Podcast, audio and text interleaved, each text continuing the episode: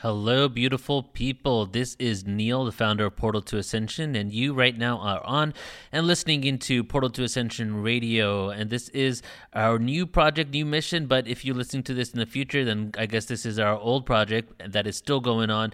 And this is the podcast, Portal to Ascension, that is an extension of the information that we share on our platform on many different topics. But if I was to break it down to a few, I would say evolution of consciousness, true world history and ancient civilizations, UFOs and extraterrestrials, and conscious sustainability and business. So, if you would like to, you can go to our website, portaltoascension.org. You can sign up there and receive thousands of hours of footage. We have been creating conscious event productions for quite a few years now. And through all these events that we've created, we have now created an online database in which you can go and explore and search by speaker, search by category, and look at the amazing information that we have there. We also have new featured documentaries that are coming out every single month. So be sure to go to our website and check out the database and the information and the content and the speakers. It's truly a resource for you in this time of awakening as we move forward into this reality that we're creating, empowering humanity so that we can take back our sovereignty and really create universal peace, love, and joy on earth. And that's what it's truly about. So go ahead and check that out. And if you want to follow myself on Instagram, you can do so, so at, at I underscore am underscore resonance, and then Portal to Ascension on YouTube, Facebook, and other platforms at Portal to Ascension. Check that out. Now, we're going into our series that we've been doing for the last few weeks now, in which I'm bringing forward speakers, interviews that we had at our last Portal to Ascension conference, in which there were over 50 speakers involved actually probably more like 65 because we had panels every single day uh, a bunch of speakers in there interviews we had 15 different mcs and hosts. So it was a huge event with many revolutionary and compassionate individuals involved in it. So we're going to go ahead and continue with this flow and bring on today's guest. And each guest will be interviewed by a different MC. Some of them might be the same, but you're going to be introduced to not only the speaker and their content, but also the MC slash host that is going to be the interviewer. So let's get into today's guest.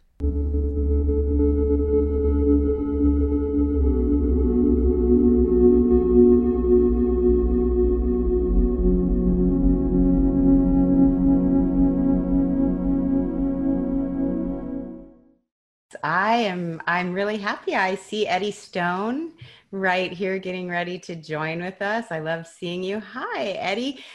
I haven't met you in person yet and I Neil gave me a little bit of background about you and I went and kind of tried to get a, a feel for what you're about. And it looks like you, your purpose is to help people live healthier lives. In a nutshell, that's what I learned about you and that you've been on a lifelong journey to educate yourself on science and proper nutrition and healthy lifestyles. And I, I just find it so synchronistic that we had James Redfield on and kind of towards the end of what he was talking about if you were if you were in the room listening to the end what a great segue for us coming into you educating us more on why push away pharmaceuticals and come more into nutrition and healthier lifestyles and learn more about supplements and what's in our supplements. So I'm really excited to hear what you have to share with us about your journey and how you started company Touchstone Essentials. You're the founder and CEO of your your nutritional supplement company and I see Neil as one of your supporters. It's in the Portal to Ascension shop. So it fits right in with this whole movement of conscious collaboration and how we're all finding ways to, to assist each other with our own unique piece of the puzzle. So, why don't you share a little bit more with us about what you do and what you've discovered? I'm happy to, and, and thank you for the kind words. It's nice to meet you, even if it is just uh, virtually, you know, at, at this point in life, right? Until another time when it can be face to face. And I did have a chance to, in fact, I've been checking in on the conference here for the past several days. Had a wonderful conversation with uh, Laura Eisenhower, who was on in the early parts last Thursday, and just appreciate all these efforts that Neil and the others have been making and yourself to do this. And I was I was thinking a little bit as as James was talking, you know, he's he's got a there's a positive message there and vibe, and I want to make sure that what I'm doing can be interpreted that way. I feel like it can, but I'm also going to point out some things that I think are a real struggle, and I think can get in the way of what we're trying to accomplish, right? To find our best selves, our higher selves, and really that's that's the role mm-hmm. you know I want I want to play here. Um, I had sort of an accidental introduction 30 uh, some years ago to the world of nutrition and and that role. Um, I just turned 57, so I've been on this journey for some time. So let me just say this up front for anybody that's out there that you find yourself coming and going from trying to find health and happiness and you know getting your physical body the right way. It doesn't have to be an overnight journey. I'm certainly not an overnight success in that regard. And i believe that you look at this and think about the the long arc of what you're trying to accomplish this this thought and idea of mind body soul you know is really where I, I come to this and what started for me and i'll give just a brief bit of that background is my mom wonderful woman who's still here today i'm happy to say she became ill in the late 1980s early 1990s and for several years my family was really sort of unable to help her discover what was wrong. Um, and we exhausted really sort of every conventional major medical university we could go to. And yet she continued to waste away, kind of lose energy. I mean, we really thought here's this woman that's wonderful, vibrant, beautiful, and she's wasting away in front of us, and no one's got answers in a conventional setting. And I wasn't, I didn't grow up in a family that thought outside of the box you know you kind of went to the doctor listened to the doctor whatever was said that's what you did and so it was only through frustration where we ultimately found someone that asked a different set of questions Mm-hmm. and eventually helped us realize that she through she had a medical procedure she had implants put in and those implants turned out to be poisonous or they were poisoning her her body creating a really vicious autoimmune response.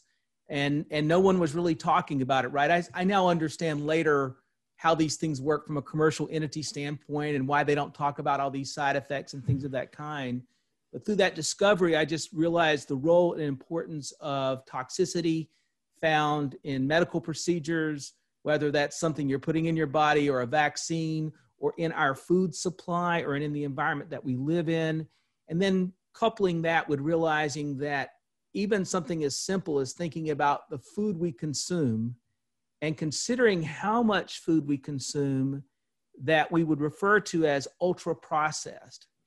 And while it's not sexy, if you don't, you can have your mind right, but if you don't have your body right, you know, you can become a prisoner of your physical self and it can get in the way of these other things you're trying to accomplish. And so for me, part of my journey has been really stripping back what it means to refer something as food or even nutrition.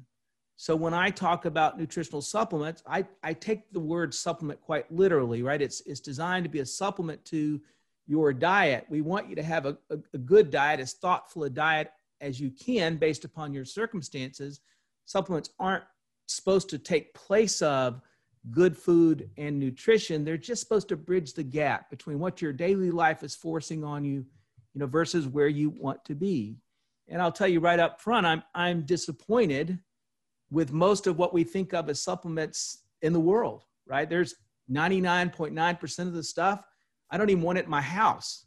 You know, what's, what's going on with its manufacturing, its toxic uh, fallout in the communities that are making things like ascorbic acid or the common vitamin E's and things that are out there, the GMO corns that are grown to create those supplements. B vitamins mostly are produced from petroleum byproducts, all these things that may have chemical signatures that look somewhat like natural food. And so they get around labeling laws. In truth, there's no life to them. And so this is really mm-hmm. what my mission has sort of turned into here, into here is, is to try to provide education as much as possible. We're a commercial company, but our focus is really more on teaching people and I'd, I'd love for you to, to have that diet that means you don't even want to have to think about or you don't have to think about supplements, right? Of course, we realize that's not everybody's circumstance. So we work hard to provide things that are non-GMO and organic and all these types of things. And so that's that's really, you know, where I come to this from. And what I thought I might do with our time today, and if you have questions, please jump in and disrupt me. I can get on a little bit of a soapbox, and I don't mean to do that, but these are things that I care, you know, deeply about.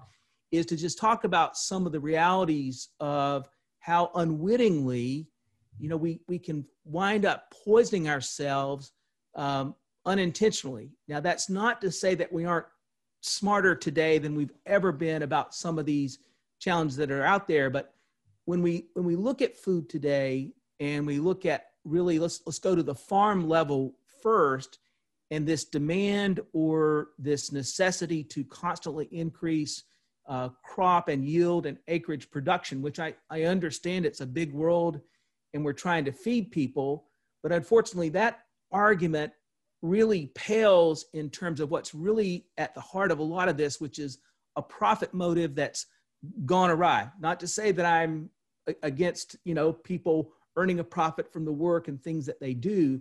It's just recognizing that when we also introduce into the process uh, genetically modified seed or petrochemicals that are the sourcing for the herbicides, pesticides, fungicides, all these things necessary to create these massive crop yields, we get rid of the um, local community based farming um, sort of backbone of what used to be our nature, uh, nation and introduce this concept of just basically commercial corporate farming, we take the heart and the soul out of the food production and you can't you can't do that. When you when you remove that heart and the soul from food production what you're left with quite literally in, in two ways spiritually as well as physically is you're left with empty calories that aren't going to really feed anybody's soul in any way shape form or fashion and so you you you probably would guess I'm a person that believes in trying to have things like family dinners, but not just everybody racing to the table when it's ready to be served, but to participate in the process of cooking and the social and family dynamics when possible. And that can be friends, right? Doesn't have to be necessarily blood relatives, but those things that when we look around the world today and we look at these blue zones, I don't know how many are familiar with blue zones, but you look at places where uh, on average, a, a, group or society will li- outlive the rest of the local area by 10 or plus years, oftentimes the care with which they treat food, how they grow and prepare their food, is really at the heart and the soul of how that food nourishes the body, you know, feeds the body, feeds the mind, and gives it this ability, right, to, to turn into something quite remarkable you know from a from a life standpoint. So i i think these things are tied in right? I don't think you can ignore Al- alchemizing alchemizing right. the food that's right. right? Alchemizing the food. I i love where you're going with this. Um it, it seems that we have a very similar journey when it comes to i have a mother i'm the same age as you. I know the third leading i wrote a big paper about this to give to my mother's physician because the third leading cause of death is medical mismanagement because run to the doctor for you know we can't go to the bathroom and then the doctor gives us an over the counter i won't say the name of what those things are. We get acid reflux and we run to the doctor and then and then we get on this medical merry-go-round. Even if it's not uh, prescribed pharmaceuticals it could be over the counter pharmaceuticals. Sure you know, just where you go to CVS and we've got a plethora of things to choose from that are all toxic and causing other effects in our body.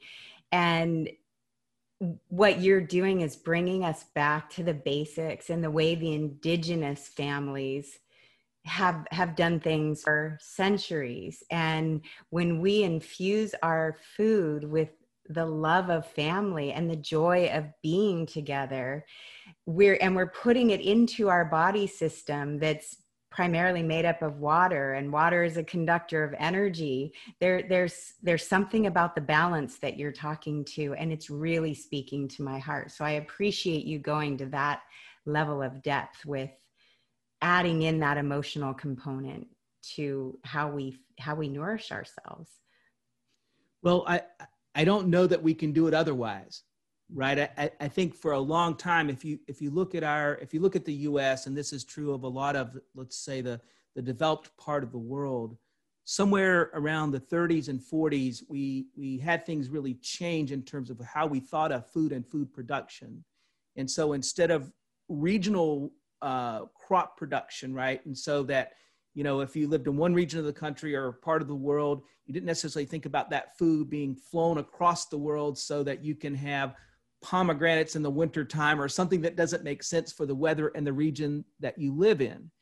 And so all of a sudden now we started to grow food from a commercial standpoint so that it could endure 30, 60, 90 days out of the field and spraying it with chemicals so it would preserve even your basic fruits and vegetables uh, so it could make it across the world, not recognizing that the way the body works and, and the way life works, it recognizes seasons, right? Food has a seasonal quality to it. The things that you're eating in the fall aren't necessarily the things that you need to be eating in the spring you know you, you do these things differently so that you can celebrate the fall and you can celebrate the spring and you can celebrate the summer and you can celebrate the winter and sort of recognize these roles this meal you're eating plays in this larger uh, dynamic of of life and so we we we lost our way and if you if you look at the impact of this right looking at just statistics which i know i don't want to bore everybody to death with this but if you go in and dive deep into the numbers um, uh, that, that are kept on statistical disease rates, cancer, cardiovascular disease, diabetes, all these types of things. Lifestyle plays a role in terms of exercise, non exercise, habits that people have, but clearly food is at the base of almost all of these numbers that are negative. So that now, if you look at a developed country like the United States, uh, nearly half the people that die uh, die of cancer. Nearly half right? Just think about that for for a moment right? And we we spend a lot of time talking about the treatment of cancers right? Nuclear medicines and these types of things. But we could go back and look at some of these root sources. So for example glyphosate or other uh, things that are designed to control pest or fungus or whatever happens to be on crops right as they creep into our system and damage and change our dna you know you can have all the treatment for cancer you want to but once you've got it, we know it's from a series of events, right? That's life altering in a way nobody wants it to be altered. And, and once, once this dynamic happens where we get in this feedback loop of developing disease, developing treatment, becoming beholden to insurance, becoming beholden to these industrial institutions now, just like you said before, you can't really get off that sort of hamster wheel, right? And it's in it's medical merry-go-round, yes. Exactly, the medical merry-go-round. And so, for whatever role we can play, uh, we want to help people to break that cycle and realize it doesn't all have to be that way. And if you have trouble, if you have trouble finding motivation for yourself, right? And people can find themselves in a, in a selfless cycle where, you know, they're just eating because they're hungry and not really thinking about these broader impacts. Take some time and look into what happens in communities where conventional farming is all there is and the spray and the runoff and how it impacts birth rates and children and city water supplies and local uh, environments, including animals, not just farm animals. And so that maybe you try to find a motivation more than just yourself, right? Sometimes people need that. We get in these cycles of selflessness. And so we don't really think about, hey, that decision I'm making on what I buy and what I help to prosper with my decision making, I can actually impact a community that I'll never see. But surely that energy, there's a connection there between me and them. Right? Our lots in life are similar in some ways. And so I'm an advocate of thinking about the source of your food, knowing as much as you can about the source of your food, and stop thinking about mealtime as this throwaway moment right? Oh, I love that. And we, we've got one of our listeners or viewers writing in saying, Kiss the Ground, regenerative agriculture moment. That's from Victoria McBain. And I happen to know her and know that that's one of her big touchstones is where a lot of people don't even understand where their food's from. You just kind of go like a robot and go to the grocery store. I, I see people not even smell before they put it in the in the in the basket and you know so bringing us back to how our food is sourced is a very important point and how the land is prepared and how we're moving forward. I, I love that so many people are getting onto the discussion of what regenerative ag- agriculture looks like for our food sources. Yeah. And and when we think about it, here's here's a message I really want people to hear me on I think people tend to think that these things require a lot of extra money, right? Your food budget's got to go up 15%, percent mm-hmm. and food prep time has to change dramatically. That's not true. You know, we're members of the Organic Trade Association, so we're sort of privy to how pricing and things like this work. You can actually increase your food budget by one to three percent, and I'm not dismissing that fact that even one to three percent is something to consider. But you can increase your food budget by one to three percent and be eating organic 90% of the time. And not just because of the quality of that food and the lack of chemicals that then would be found in that food. It's the extension of that all the way back to the farming source, is what I'm talking about. So there are these pillars that I encourage people to think about. One of them is awareness.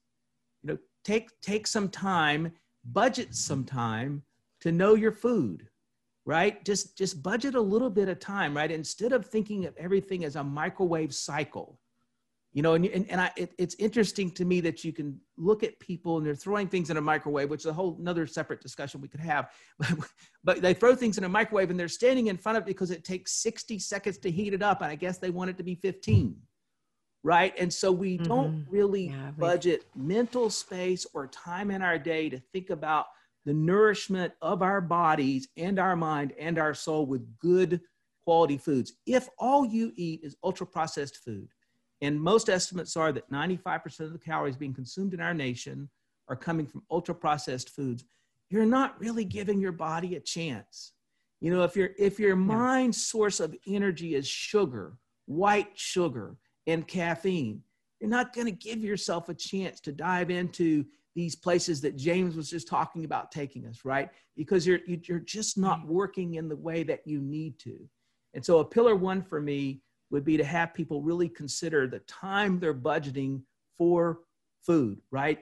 Might not be sexy, but this is the type of thing that reduces your risk of dying of disease, right? So that's that's sort of the first. And the second one is just to consider the modest bump in your budget to when you go to the grocery store to buy local, buy non-GMO, buy organic.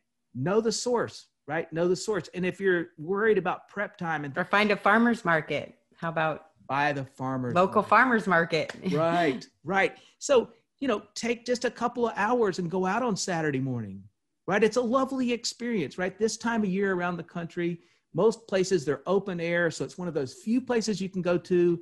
If you got to put a mask on put the mask on whatever you got to do right to go there and then just enjoy the outdoors. You will see some bright orange pumpkins and you'll see whatever. It will feel i tell you after being cramped up inside all summer it'll feel like a celebration to get yourself out to a farmer's market. In most places around the country, uh, one or two days a week, if you go to a community board, you'll see there are afternoon farmers markets trying to serve people as they get off work. Right? All of these are places where you're going to find like-minded people. You're going to find people that are connected to the land and connected to the vibrations that are sort of just part of this earth experience that we have.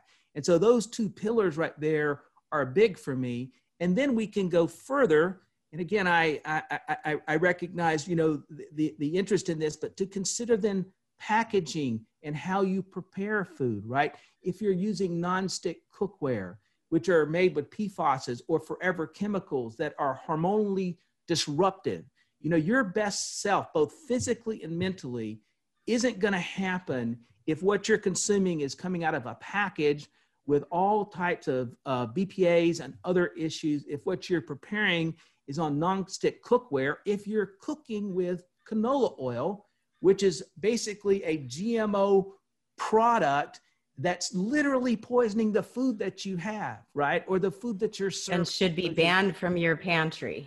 It should be banned. There, there shouldn't be any person using canola oil. No. Yeah. Right, right.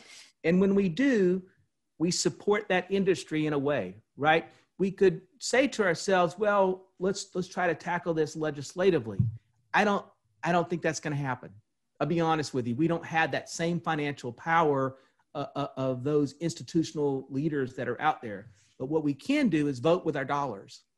You know, those things that we right. spend our money on are those things that will thrive and prosper. But it does require us to be a little thoughtful about that process. And so those are some of the you know, kind of those primary pillars I believe people should consider, um, you know, when they're making these types of decisions. What's what's um some good alternatives then instead of well, oil? um, if you take olive oil, for example, olive oil is, is a great oil and it can withstand heat, right? Pretty, pretty simple in that regard. Uh, in some places, you can find readily available avocado oil. Not as common, and people will worry about the flavoring.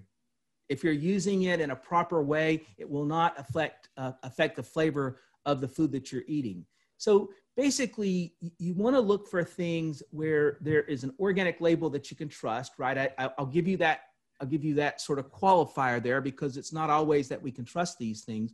But if you see something that says that it's certified USDA organic, by law, that's non GMO. And we're also then going to know that the prep, the, the, the agricultural process to bring that to marketplace also um, is conducive to a community having a thriving farming, uh, farming environment.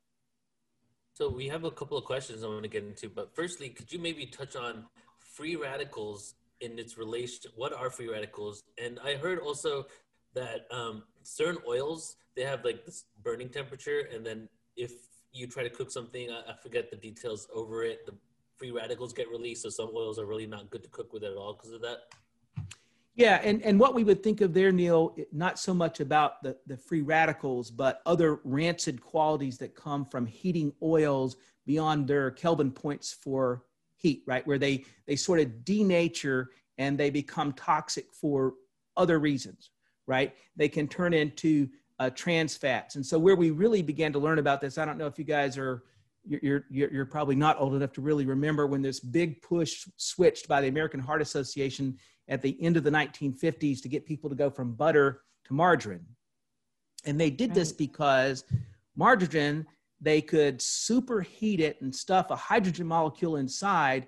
And so now, used in a commercial setting, the oils could be used 15 to 20 times longer than butter could be used as an oil uh, before it broke down and no longer could be used to fry French fries or whatever happens to be. And this also then comes into the home and margarine could be very manipulated, right? So you could have a bottle of squeeze margarine. Turns out, though, that trans fat cannot be broken down by your body. So we literally see in the developed world where this took place an increase in cardiovascular disease that's directly tied to this push to use margin. Of course, we're we're past that now, right? We sort of reluctantly at the commercial level realized, okay, that wasn't a good idea, but that's an example of what you're talking about where oils were superheated and, and the long-term impact of that. And so uh, sunflower seed oil, grape seed oil, they're just a variety of nut oils. Um, some nut oils can be a little bit strong in flavor, but walnut, almond, all these are oils and most of them will have, and the bottle should say, you know, what the cooking temperature levels are before it begins to break down or smoke or heat up. And all of those are things. And, and, and frankly, if you, if you got other choice, don't be afraid to use butter. Some saturated fats are okay in moderation, right? I don't want you eating sticks of butter, uh, but I, would rather you have a stick of butter than the canola oil. I'll, I'll tell you right up front. We have or avocado. It, definitely the avocado. avocado. Love avocado. Now we have a we have three questions that I think we definitely want to get you to answer. Yeah, so sure. I'll add these, put these together. How about vegetable oil? And then I found organic canola oil. Is that bad? I would not use canola oil, period, uh, just simply because of how it performs inside the body and how you digest it. it. It's a little more challenging for most people. If you've been using an organic, certified organic, that'd be very important for you to make sure of a certified organic canola oil for a long period of time with no digestive concerns, then I would say continue. But for the most part, you're going to have an easier time with things like grapeseed, coconut, and some of these others. You're just going to digest them more easily. So you want to take the next one? Yeah, well, I'm looking in the Q&A, Neil, and one of the questions here, you were talking about pots and pans that we use for cooking, and what are your suggestions for the type you know getting away from teflon and teflon coated? What are your suggestions for um, cooking? And i have a sense you would tell people never use a microwave. I'm not a fan at all. You know i, I just believe that when you stir up those molecules and and you change those configurations of the food the basic fundamentals of that food to cause that heat i just have real mm-hmm. questions and concerns about what that does. Certainly we know it can impact dairy in a very very uh, negative way Uh, maybe you get away with heating up your water in there by itself, but truth be told, I'm just not one of those people that wants to mess with nature's design in that fashion. Mm-hmm. And so I'm not a fan of, uh, of microwaves at all.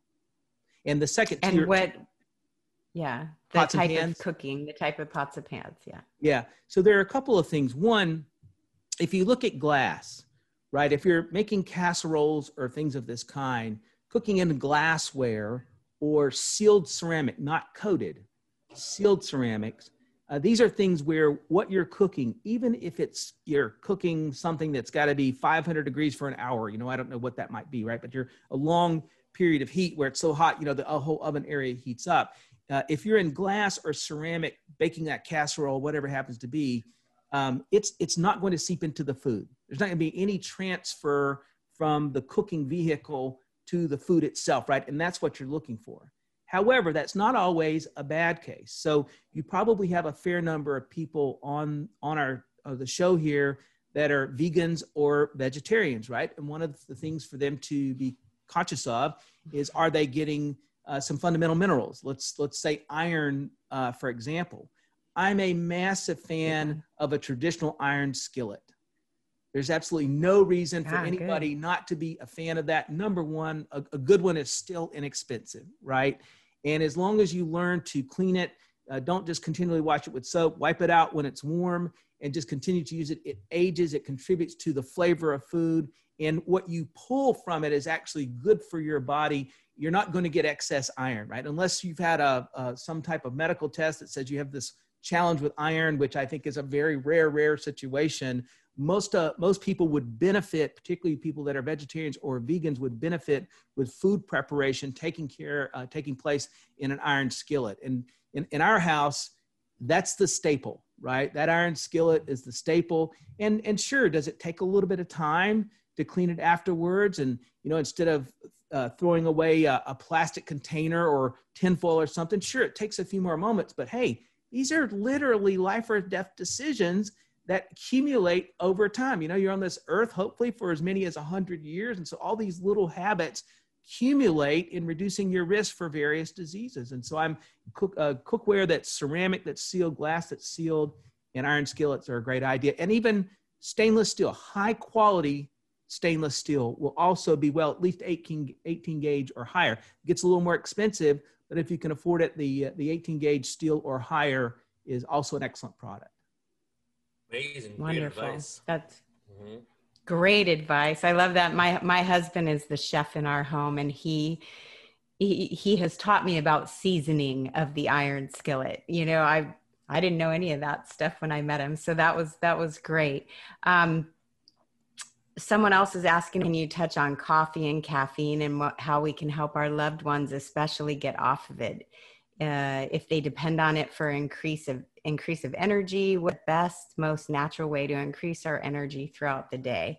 And you know i don't know if people saw me drinking from my coffee mug but i'm drinking a chaga mushroom um, a chaga mushroom blend with uh, cacao superfood. So that's kind of my go-to for a sustained energy and it makes me feel vibrant and keeps me away from that coffee jittery feeling yeah and so here here's the thing about caffeine so if we're talking about caffeine where somebody they just love coffee right that's just their thing right and they're buying organic beans right they know a little bit about that sourcing they know it's not chemicals right when they when they make a make their coffee, you know, they don't see the little chemical sheen on the top of the mug, right? You probably all have seen that, right? You'll see a little red, little blue sheen on top of your. That's the chemicals, the pesticides, fungicides, and things that were utilized in the growing of that coffee. Unfortunately, coffee is one of the worst offenders uh, when it's non-organic uh, because of the way the beans will actually soak up whatever pesticides, herbicides, and things of that kind that are used uh, in their cultivation right? So that's something to consider. But if somebody's consuming a modest, a modest or moderate amount, amount of coffee in the morning uh, without uh, dairy, without sugar, you know, there's no reason for us to think an organic coffee like that is, is having a negative impact from a cardiovascular standpoint, uh, a, a, risk of cancer. And we even know that caffeine, natural caffeine in, in moderation can even contribute to some um, uh, decreased risk in, in certain things like Alzheimer's disease, looking at cultural research, right?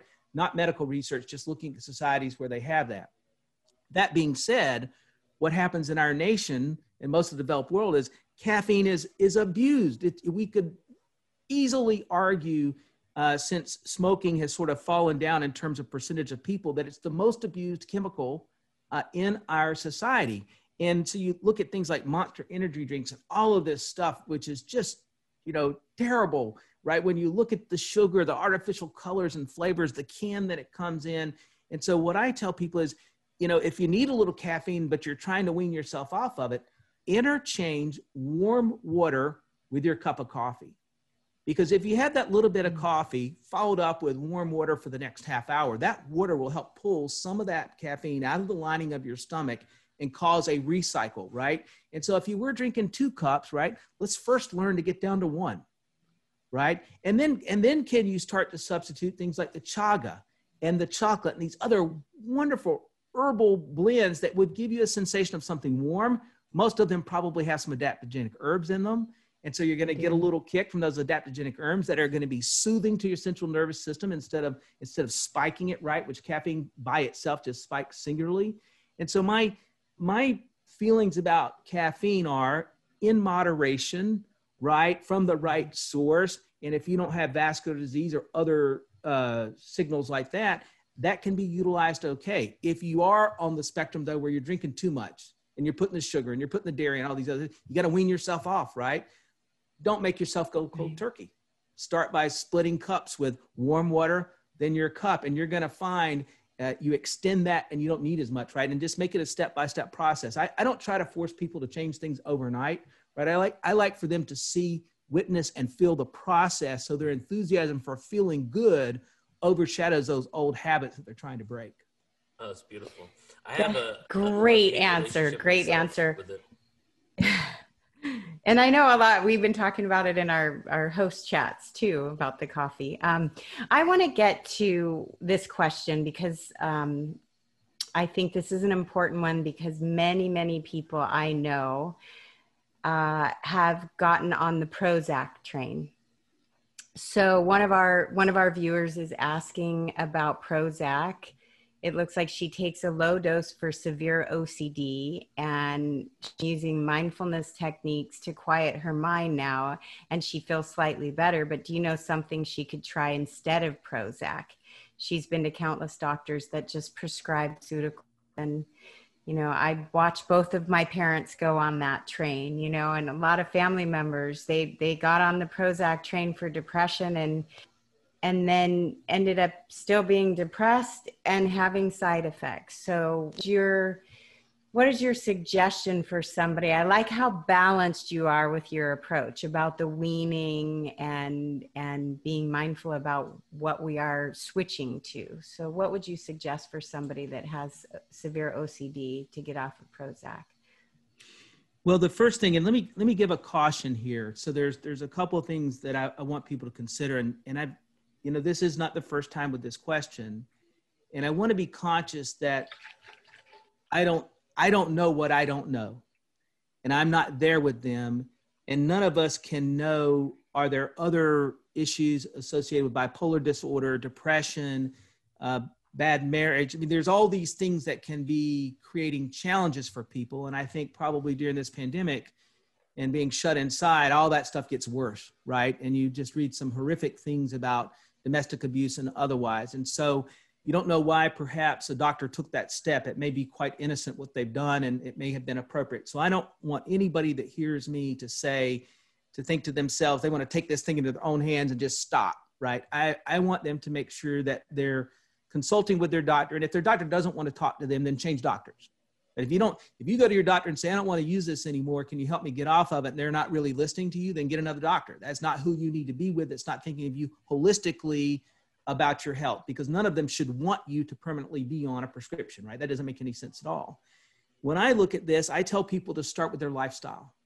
You know, what what is going on both socially and family wise that could be contributing to these anxieties, right? You do a you do a health a health a mental health check-in right with yourself right and you're you're kind of looking at your environment Do you hate going to work? Is that really at the root of this, right? Is, is, it, not, is it not work you enjoy? Do you walk? Do you exercise? Do you get out in nature? Do you get out in nature and breathe those natural essential oils that you get and you breathe when you're in a park or you're walking under the trees or whatever happens to be, right? First, start with looking at mobility in your life, right? Am I am I mobile? Am I outside of my house, right? And not always possible, right? If you're in downtown New York in a high rise, and that's a challenge. But there are still parks there, right? And so you, you've got to look at the significance of what's happening here. You're taking a drug to alter your brain, right? Drink that in. You're taking a drug to alter your brain. So you you took that step. Did you take that step lightly, casually, right? So look at lifestyle, look at your environment. Water. Are you living on sodas all day?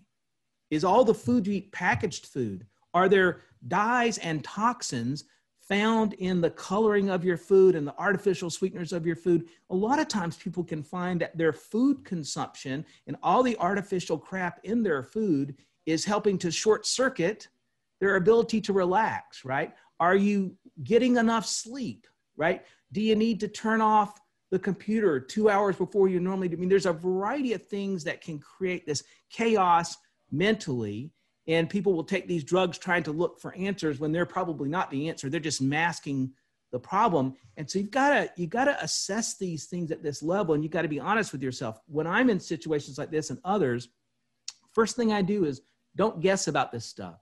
Take out a notepad and start writing down things about your lifestyle so that you can look on a piece of paper and examine things. Take that take those notes and go to your doctor right and say hey you know here here's what i'm realizing right? Here's what i'm seeing right? When when this event happens i got to reach for the whatever the prozac whatever happens to be. When i watch tv all night i realize i'm more wound up than i ever was before. I need to take something to go to sleep or whatever happens to be. But i believe if people can somehow look outside of this feeling they have to the external environment and what's causing that they can begin to identify some factors that are kind of pointing them towards these easy solutions of a subscription.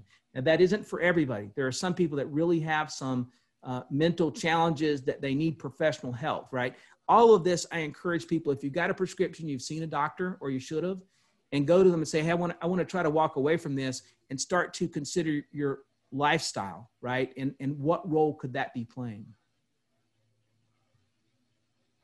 That that's such a great answer. I um I can just, I just want to follow up really quickly with my own personal, what happened with me. I did go doctor and everything is so right in alignment with what you're saying, Eddie. I so appreciate this. I suffered from depression many years ago. I think it was because I was learning what my mission was on earth and I wasn't, um, I wasn't doing it. So I, I felt, I felt a lack within my own spirituality and the doctor wanted to put me on Prozac. And I said to him, Isn't there a first line therapy I can try first that's not pharmaceutical? And he said, No. He told me, I don't even want to go into what he said. But what I started doing was looking at my tennis shoes as the Prozac pill. And every time I, I felt like, okay, every morning I would get up and put on tennis shoes and get out and get sunlight, breathe in the air, look at the tree, notice the trees. They, I felt like they started talking to me, eucalyptus trees, and filling my lungs with that mm, yummy smell and oxygen.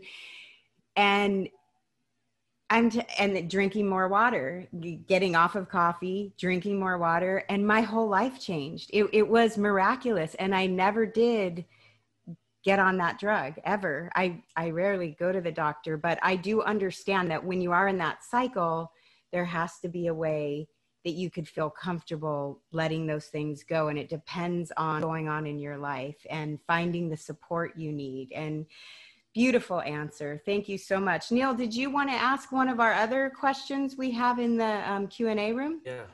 Yeah let's do it. First i want to preface the first next question with the reason why i wanted eddie to come on here. Because uh, you know we're we're going over a lot of topics this whole five days and it's really this is now the practical awareness and steps in order for you to be able to implement what we're talking about, right? If you want to have the higher vibrational life, the empowered life, there are many different ways that you can reach that.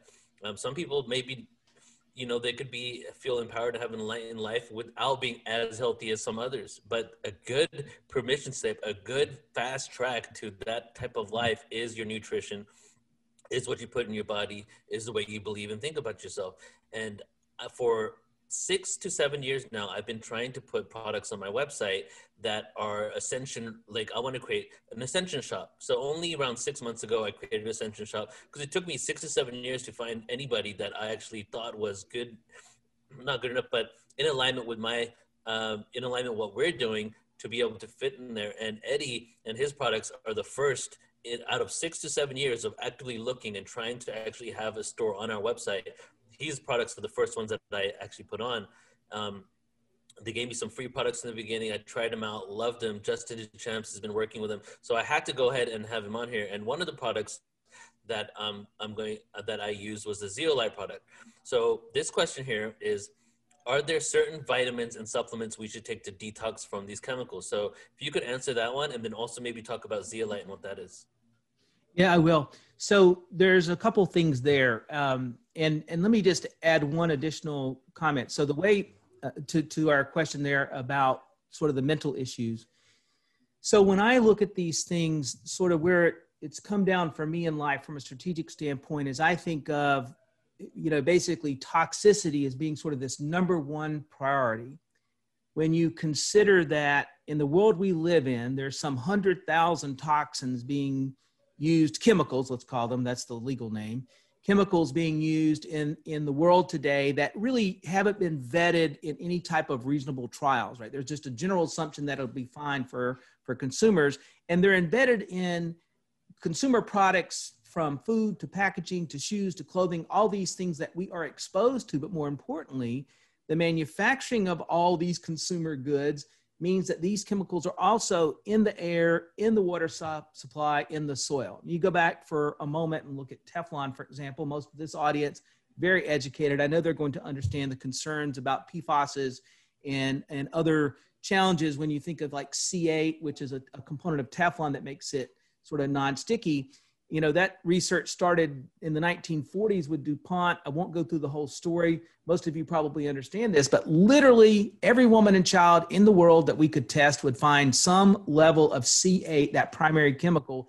in their body right? So these things get everywhere. So i believe just as you have concerns about the nutrition you're putting in your body and trying to get good rest and manage stress and exercise you need to have a detox strategy. And so for for me there are several things that are what i call low hanging fruit you know try to have on a daily basis a reasonable source of clean water now not to be controversial with the uh, parts of the community that that that think of water as having to be uh, completely boiled down or, or empty of anything at all. I believe spring water in most communities, you can find good, reasonable spring water, and that can be tr- tremendous because the native uh, trace minerals and other things found in good, clean spring water are good for the body. They nourish the body and they help your cells to detox.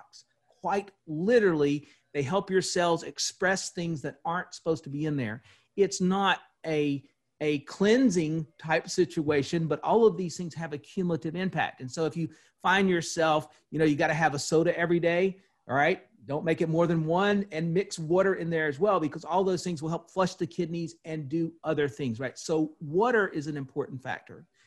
Um, the air you breathe.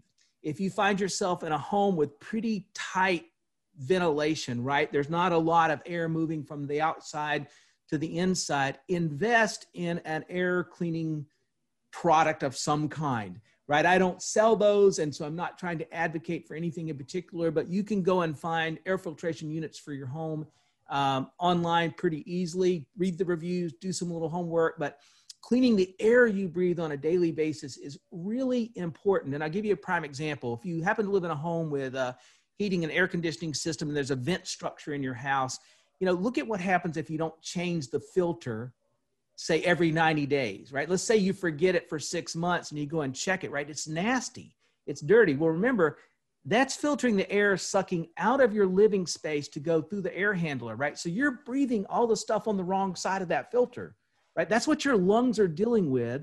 And there's a cumulative impact over time. And unfortunately, like you can throw that filter out, you can't take your lungs out and throw them away, right? You know, we don't have those uh, luxuries, right? So quality of water, quality of air, those are important. Food, food supply. We talked about it earlier. The more you can do to eat foods that are organically grown, not conventional, not GMO, the, and, and not packaged, right? Things you actually have to prepare.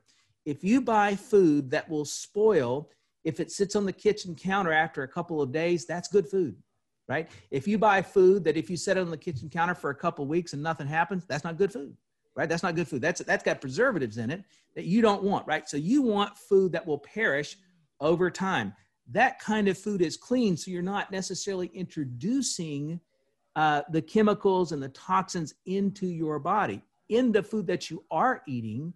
Um, and I realize there's probably some keto fans um, uh, that are listening to us. I'll be candid, I'm not a fan of keto. I do realize you can fool your body into shedding some fat, but you cannot walk away from the fact that your body needs micronutrients. Your cells need micronutrients. Your body, the long haul here, and that's what we're going to do this thing based upon is the long game you need the micronutrients that are found in fresh fruits and vegetables. Now, if keto for you means not eating ultra processed uh, carbohydrates, okay, I'm on board, right? I'm on board with that 100%. But if it means for you only proteins and not uh, fruits and vegetables, then I'm, I'm not a fan of that because there's micronutrients there that not only provide nutrient for cell replication, production, and repair, but it also aids the body, just like good, clean, mineral rich water, in expressing out of the cell toxins. And the fiber found in fresh fruits and vegetables will help to clean your bowel and keep things moving right? You're going to look for a transit time of 24 to 30 hours at the most.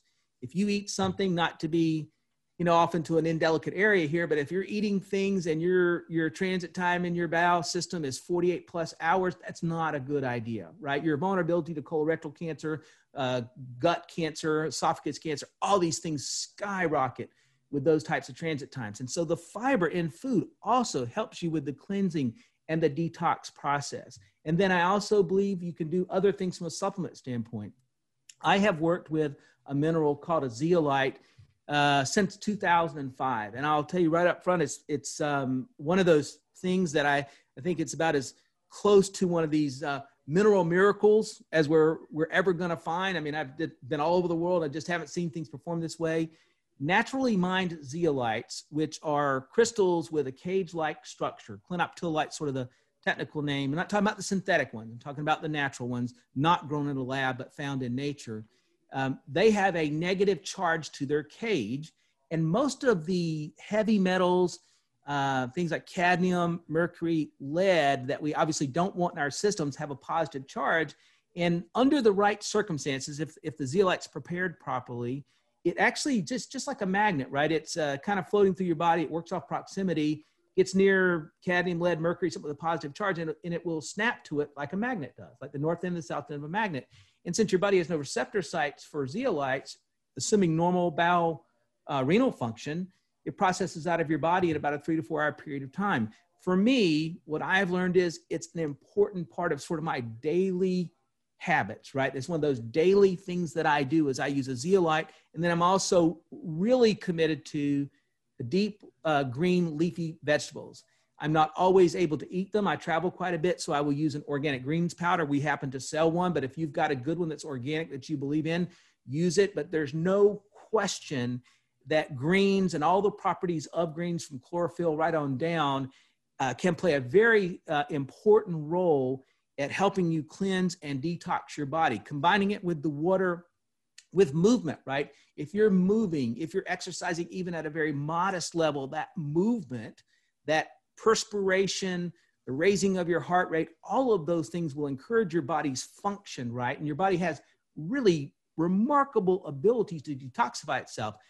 But if you're a couch potato and you're eating ultra processed food all the time and you're drinking sodas and all these things that you don't need me to lecture you on, you already know, then you're just not giving yourself a chance, right? And anybody listening, you can go find good clean water. You can get outside and try to clean some, breathe some clean air. If you can't afford a filter for your home, uh, try to save the money to buy one, right? And you can find zeolites. We have an entry level zeolite that's just um, on a on a subscription it's thirty dollars, and on a non-subscription it's forty dollars, right? And so I'm not dismissing that amount of money, amount of money, but for a dollar a day to aid your body to detox, that's pretty cost effective. We have a nano product that's much more uh, effective at that level, but it's a little more expensive, about twice as much money. And so you got to do what makes sense for you and your budget. But I believe deeply in the series of things that you can do to aid your body detox.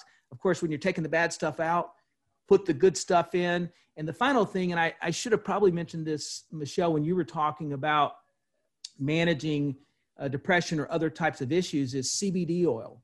Uh, I'm a mm-hmm. massive mm-hmm. fan of CBD oil. For those that don't know much about it, educate yourself. Uh, cannabidiol, which is what CBD means, is a natural cannabinoid found in hemp. If you're getting a good organic source of hemp, uh, properly labeled, and all these kinds of things, it can help to bring some balance to your central nervous system, to your gut, to your immune system. Um, we have a we have an endocannabinoid system that strives for balance, and of course, the modern lifestyle is not very complementary to trying to find that balance. And so if you're introducing on a daily basis a good CBD product that also uh, can can help your body because as it's looking for balance, it looks to shed chemicals and things that it doesn't want in there, right? And so it can help to activate the body's own ability to uh, to detox. You have been a wealth of knowledge. There, there are some other questions, and we're going to have to refer people to you, to your website. How can people find you? Well, Neil has several links on his site and he can post those. I don't know where all things are being posted here, uh, but he can post those. Uh, well, there he's got it right there. So you can go to his uh, portalofascension.org shop page. Um, and then, and, and basically, when you go there, you open that link, it'll take you to our shop page. And if you've got questions, uh, there's a chat box on our website. And if it's, it's something that our support team can't answer and you think I particularly need to answer it, you just say, Hey, I heard Eddie on this show uh, can you get him this question and leave an email address? And I, I'm, I'm probably not responding in 24 hours, but I'm usually inside of 72 hours. And uh, we'll do everything we can to support your, your good, genuine health efforts.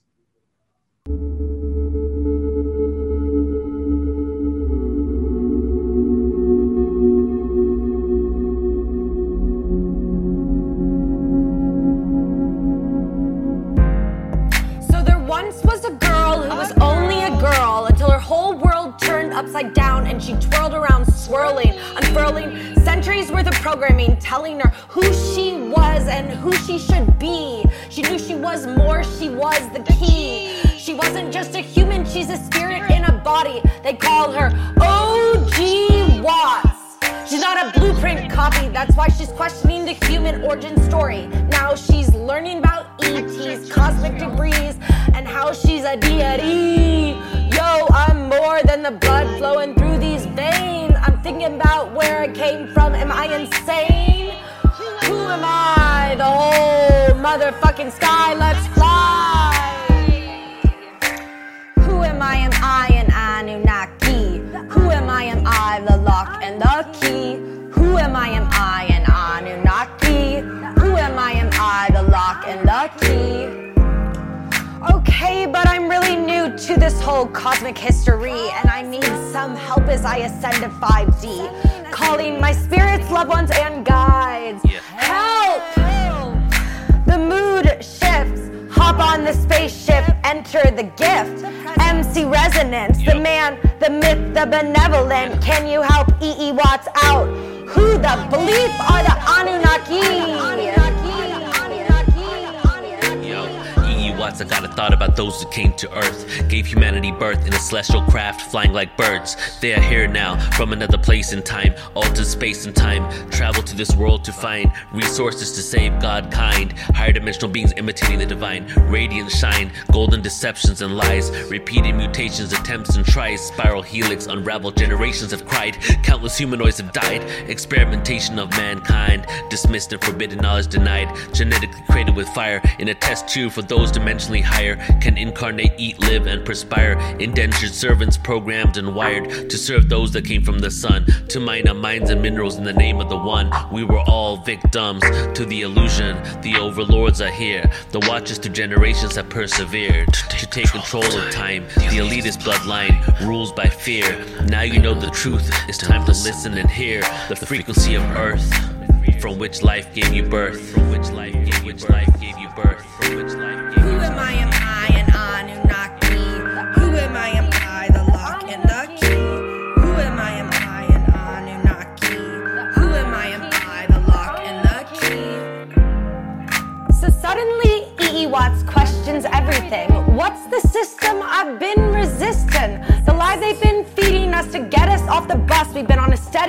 diet. Now it's time to rise up, find peace, no riot. I'm wise and I no longer stay quiet. I'm drifting in the flow in the age of Aquarius. Now is the shifting time. Let's get serious. Or they inject us with what makes us delirious. Delirious. Who